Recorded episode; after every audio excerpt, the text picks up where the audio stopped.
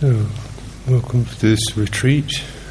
Uh, it's just a fairly short period of time, uh, and I understand most of you have some meditation practice already.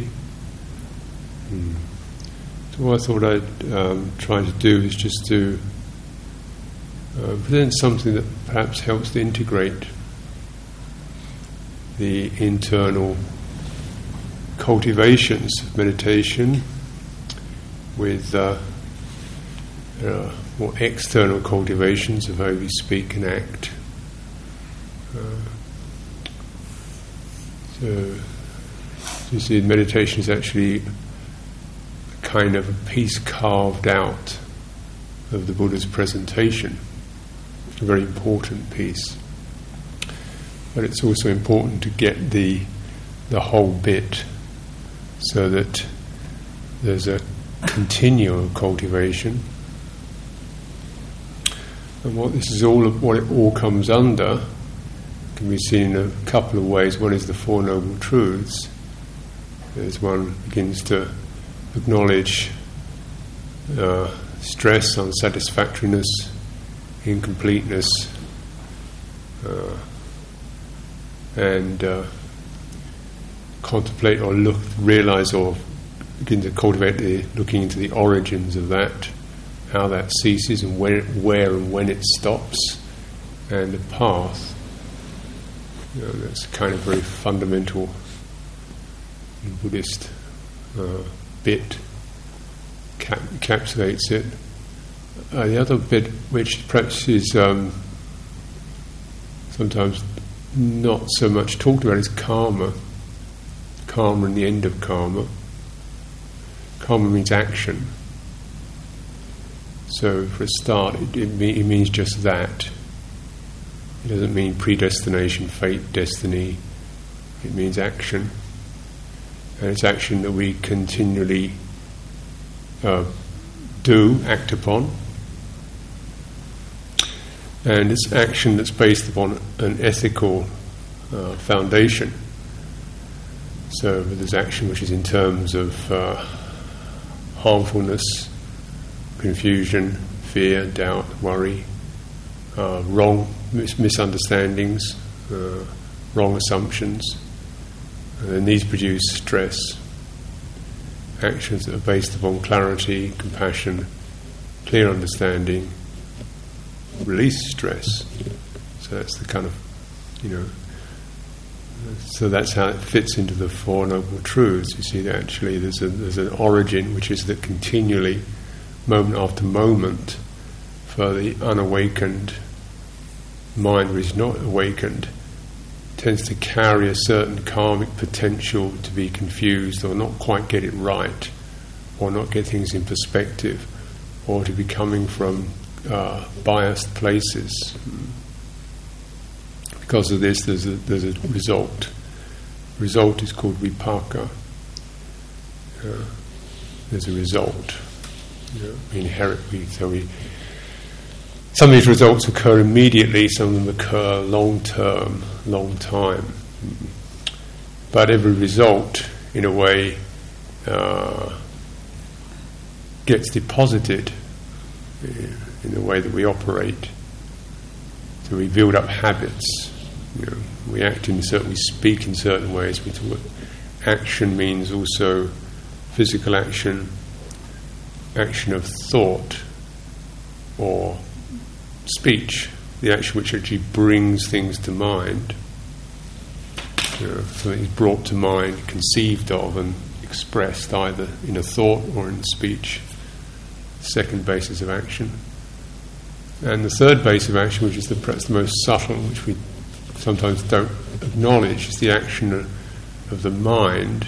That is a sort of psychological, emotional action, which would be things like forming a viewpoint, uh, an emotional bias, uh, actions of the emotions of. Uh, emotion is a, is a, form of action, it means we're activated in certain ways.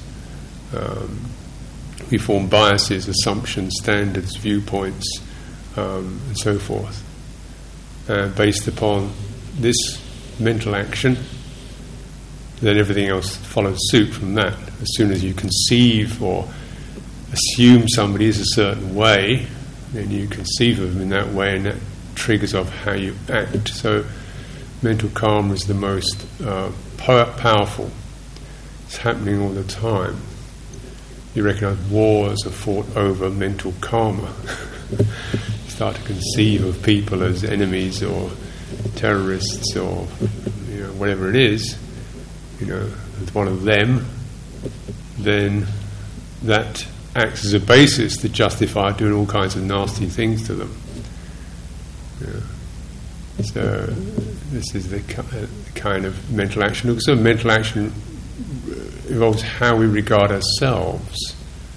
So we keep regarding ourselves as inadequate or failures or, you know, self importance on one hand, conceit on one hand, or self degradation on the other hand.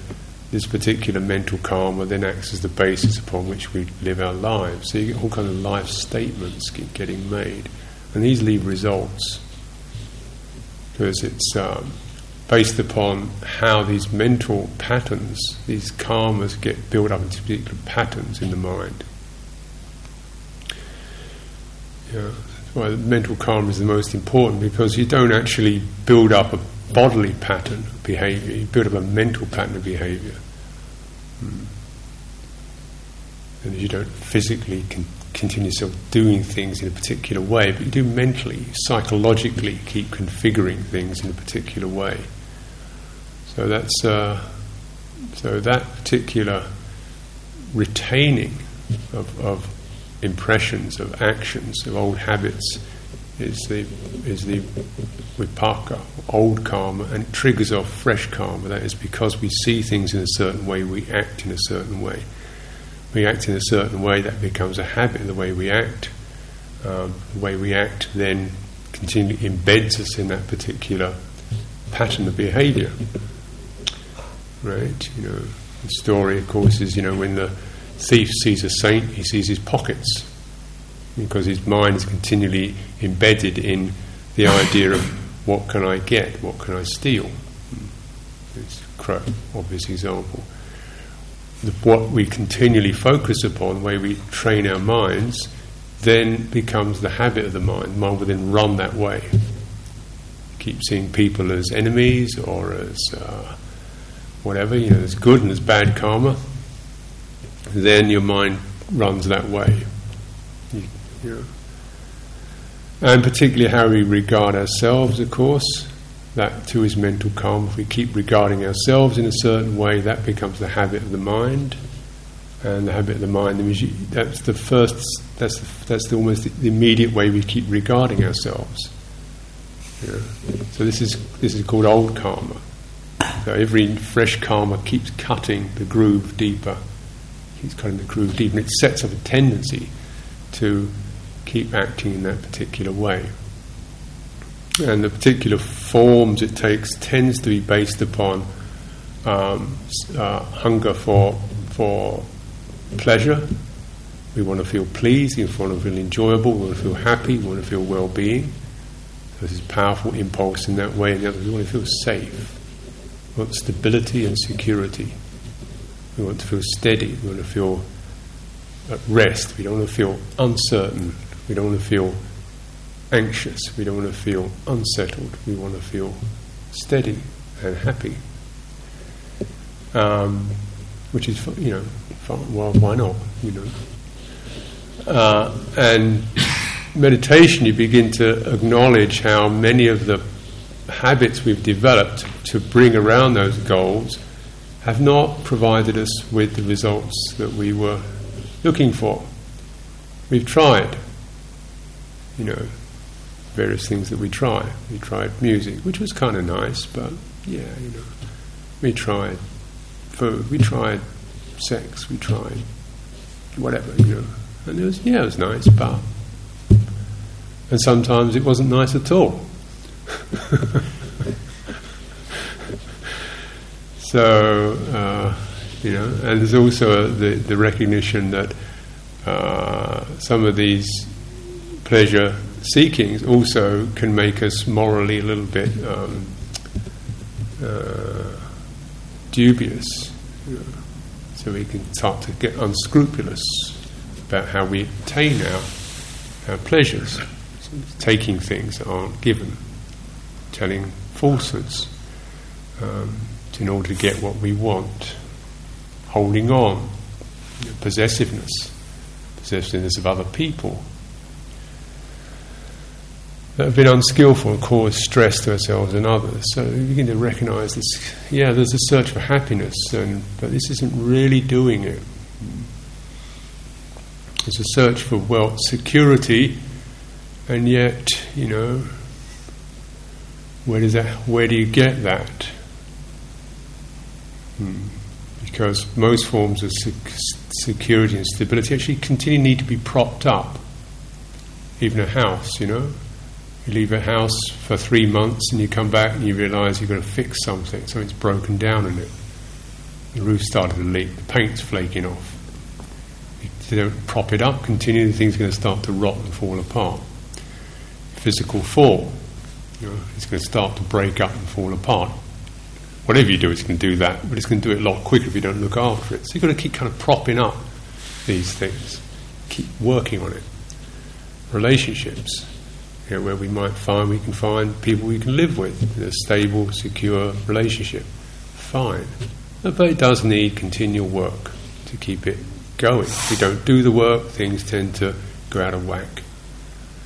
Um, what the Buddha is saying is actually you can find inc- uh, increasingly refined uh, qualities of pleasure and stability in meditation, which require, um, which are more long lasting, still require propping up. But it's something you have a little, you have more say over. You know, actually just dealing with this, you know, have to deal with plumbing, buildings, other people, stuff. You know, you're dealing with this, which is still work. Furthermore, he said that actually you can find a place where it stands up by itself, you know, which is nibbana, or the unconditioned. You can realize a place where stability and uh, well being stands up by itself. So, this is the ultimate bit.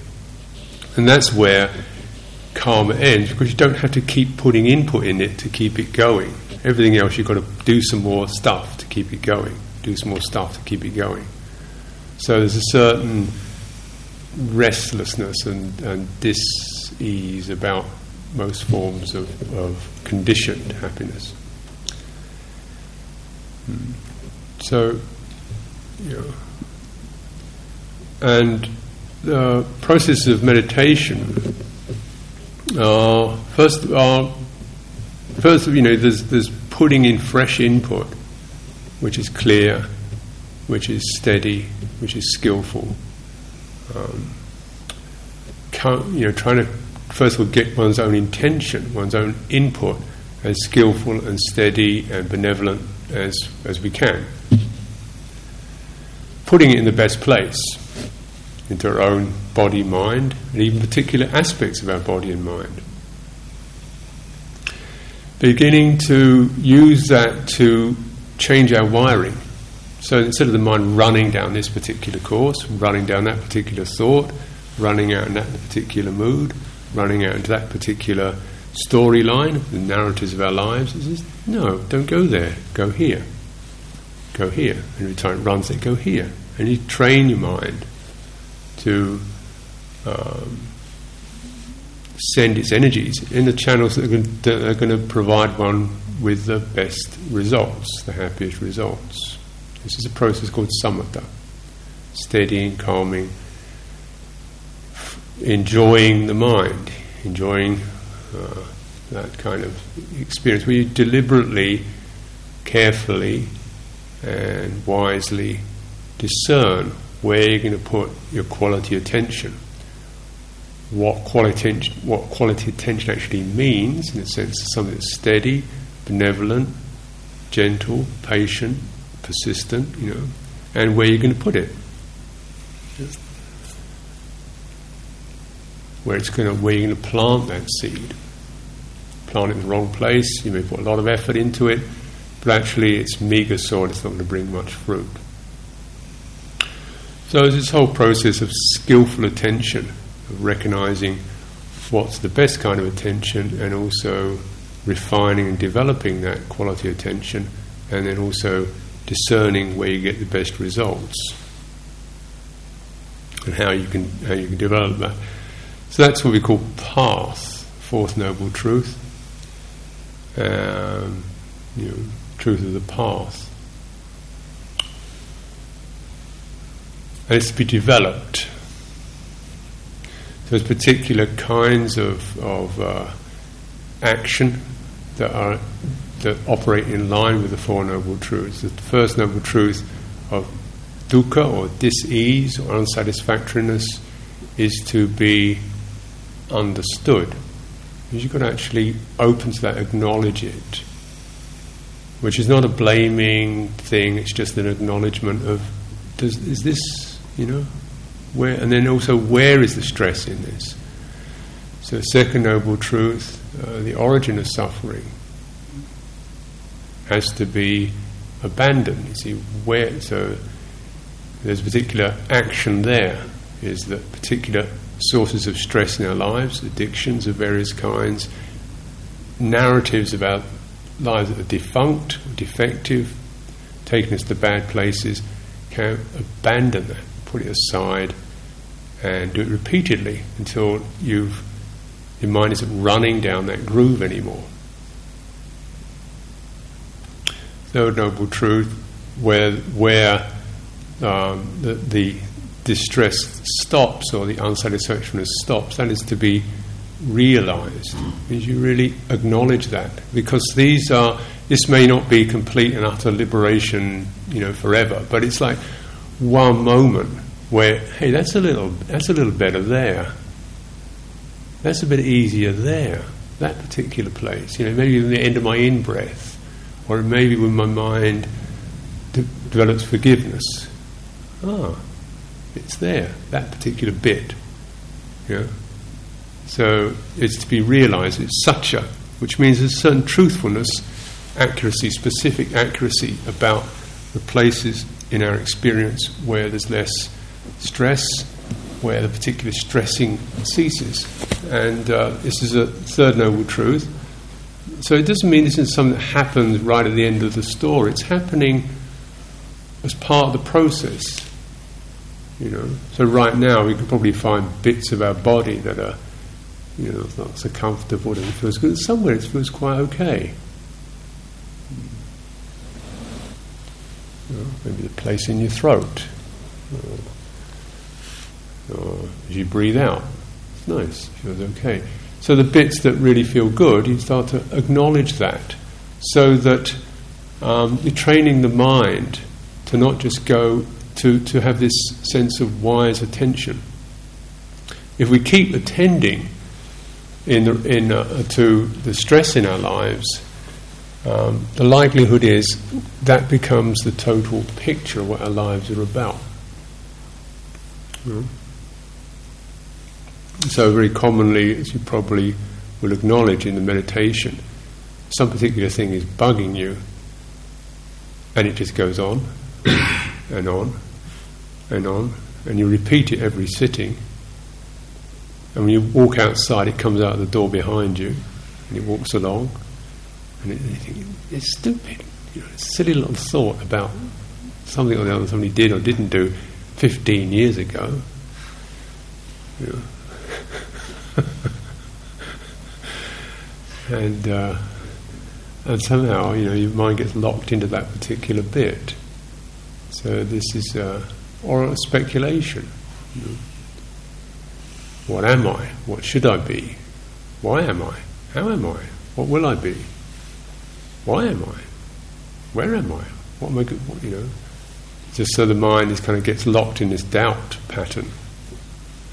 And so the more energy you give to that, the more it maybe comes up with all kinds of narratives about why I am the way I am, what I should have been, you know, rewriting the story of my life, getting up in the dock, proclaiming my innocence, um, prosecuting everybody else, uh, for as long as they've done me, and that was because of him and her and that and this and that and the other, and I should have done this and I should have done that, rewriting the script.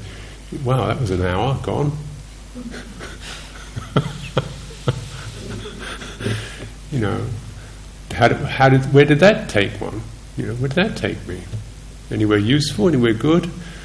No, apart from maybe just the kind of realization just how much um, potency there is in this stuff to, to, to keep these narratives going. And recognizing, hey, you know, you're never going to get this stuff doesn't end. You know that you go into it; it doesn't end. This is what samsara means. It means it doesn't end. and samsara is not a, not a feeling or a thought. It means the unending quality. You know, the, the going on, the continual going on of narratives. They say, well, when you just put your attention to the soles of your feet, uh-huh. What's the point of that? Let's do that. You find somewhere where there isn't a story. So it's a very simple little example. Walking on, feeling the soles of your feet, letting go of the all the uh, narratives. You pick up a new one about the soles of your feet, of course. But very, but so, but then you see that the the path has to be developed and cultivated. So if you pick up the quality of less stress, then you pick that up and you start to enhance it, and you examine it, and you spread it. Because as you take that as your topic, then that also can be, your mind goes there more and more times. That tends to become the more uh, global view, or thing you can abide in. This is called samadhi, concentration. When you find a place which is comfortable and uh, arrive at through a skillful mental action, and you abide in that, and so that that's called samadhi, right concentration. And with that, the mind um, is momentarily sort of lifted out of its narratives and stories and patterns to a certain degree, at least the surface of it all, so then you begin to look into how the mind operates.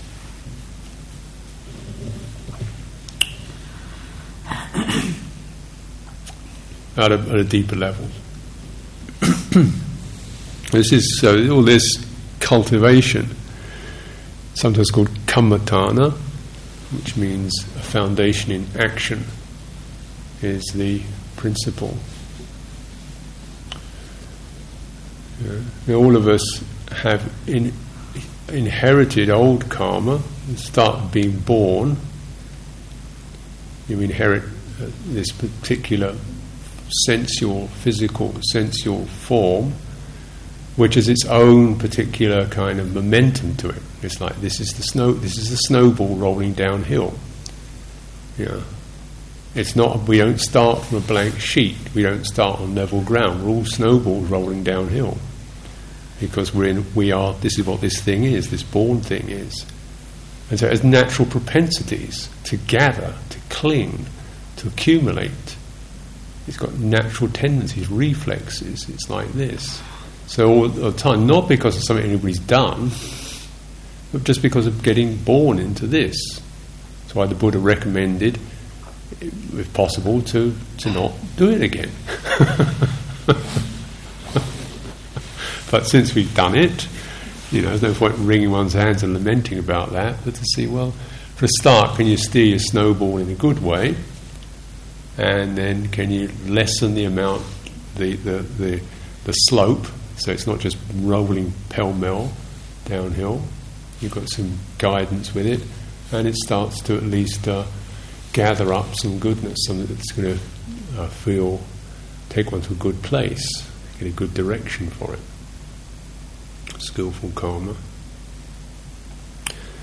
And yet, um, the aim really is to, when one, so this is what we do with, uh, on several levels, through bodily action and, and uh, is, uh, um, and speech action is what we keep precepts for So he's saying, you know, you keep the precepts for this particular purpose, it's what it's about. Because if we don't keep the precepts, then um, it's kind of random, really. You know, one is uh, subject to all kinds of influences, and you want to get a kind of ethical perspective on life as, as really an important basis you don't have an ethical perspective on life, then this perspective of life will tend to be what? You know? What, what do we base our worldview on? Social pressures of some kind, money, job, um, so on. Um, ethical basis doesn't rule out any of this stuff doesn't rule out relationships, doesn't rule out money, doesn't rule out job, doesn't rule out, you know, being a success in life. But it means you've got uh, you've got something that keeps all that programming going along in a way that's going to avoid accumulating a lot of damage to yourself and others.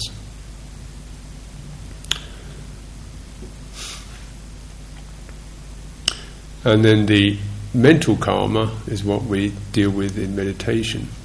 So recognize the uh, ill will, um, craving, slothfulness, indolence, uh, restlessness, worry, worry and flurry, and doubt, particularly. These are kind of, you know, five frequent characters you, you probably know, heard about. You know, one way of looking at uh, some of the afflictions of the mind is in this, this light. And so the mental karma is first of all to, to clear the mind of this. This is another synonym for what samadhi is about. It means that mind is actually at that particular time not affected by these agencies. So it's in a kind of pure state, joyful, bright, pliable, workable state.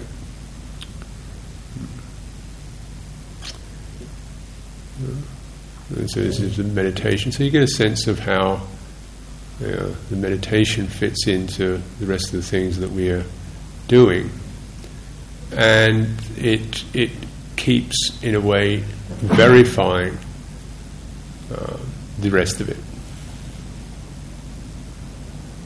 Because with meditation, you're looking at pretty immediate karma, get fairly immediate result.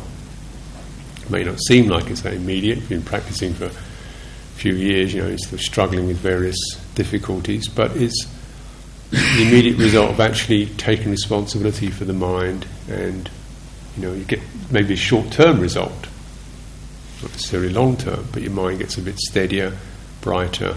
You learn how to deal with the hindrances, how to pull out of them, how to bring your attention, you have to be mindful, focused, and so forth. And really, you're also looking at the quality of intention itself with meditation, recognizing here, actually, I'm aspiring. I'm not just kind of rolling on automatic. Know. So, just whatever other result there is in my life. The result here is I'm being more conscious. I'm not just, you know, rolling an automatic or ricocheting. I'm making some sort of conscious decision, conscious supervision of my world, my realities, being conscious, being taking responsibility. The sense then there's some sort of, you know, when a person, any person does that, immediately they're kind of coming out of a huge amount of of um, delusion, uh, ignorance. Ignorance means we lose ourselves. Doesn't mean you don't have enough information. It means you lose your presence. You lose your sense of being really here. You know, so you can recognise that. Um, you know, many people are actually hardly here. They're not fully here. You know, they're partly here, but they're not aware of their bodies, not really conscious, reflecting on their mind states, their thoughts, speech, is just rolling along. Know? This is this is ignorance. It means you, you're not getting the, the, the full bit. And other people you've got a certain amount of it, but it's much less. You're at least conscious. You're at least awake to that. Yeah. So there's some sense of an immediate quality of, of waking up, and certainly um, finding that. Um, once you've done some meditation, then you know you, ne- you never really go back to sleep again.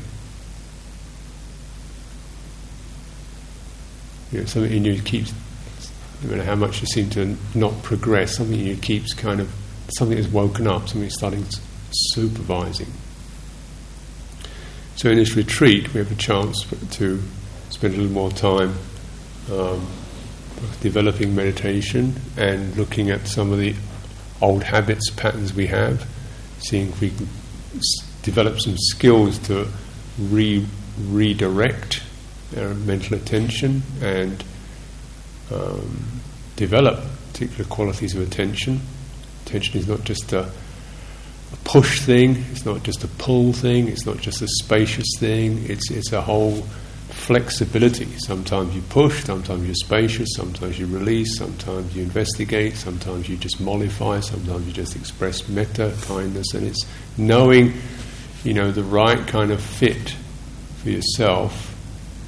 You know, particular qualities one needs to enhance in oneself, and even particular need to enhance with particular paces of your of your patterning, the old patterning that you carry. This is something you you can only know for yourself. It's not, not the same as mine. So, but through the practice, we can begin to get a tailor made, build up a tailor made sensitivity to our uh, old inheritances and, and work with them. So, it's a general teaching and also very intimate, specific practice that we, we all undertake.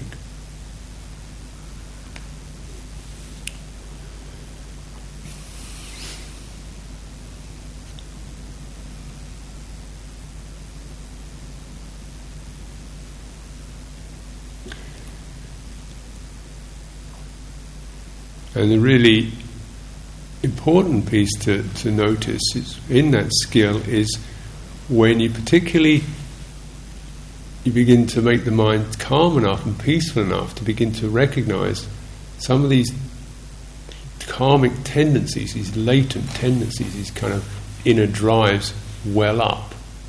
You know, something you can feel them in your body, and I'll certainly be encouraging an amount of body awareness to recognize these karmic tendencies as they arise, even before we've really got thinking about them. Just as they start welling up, as you can't sense the, the wobbling or the constricting or the flushing or the tingling or whatever it is you experience it as. And how you, at that particular moment, when you get the choice, you establish a choice where you can actually either get into that, go into that again, or you find the way where you can not where you can terminate it. So that particular piece of karma ends, it stops. You know, you see the. So that's exactly the piece that we work upon. How old patterns come start to come up, and this time you're on the ball with it, and you don't go there anymore. And that's how you end karma. That's how you end it. You know, you're about to go down the blaming path again, and you and you didn't have to do it. You, you had a choice, and you took the right choice. You could see what the what the, the mind was about to do, and you you were able to stop it. You didn't need to be that person. You didn't need to be the victim. You didn't need to be right. You didn't need to be wrong. You didn't need to be somebody. You didn't need your history. You didn't need a future. You didn't need to know. You didn't need to prove. You know, you just That's where it ends. It ends in a piece of what we take ourselves to be can be dropped, can be moved out of. So what is left? This is you put your own words around that. That's the piece that the Buddha was pointing to. Where it ends.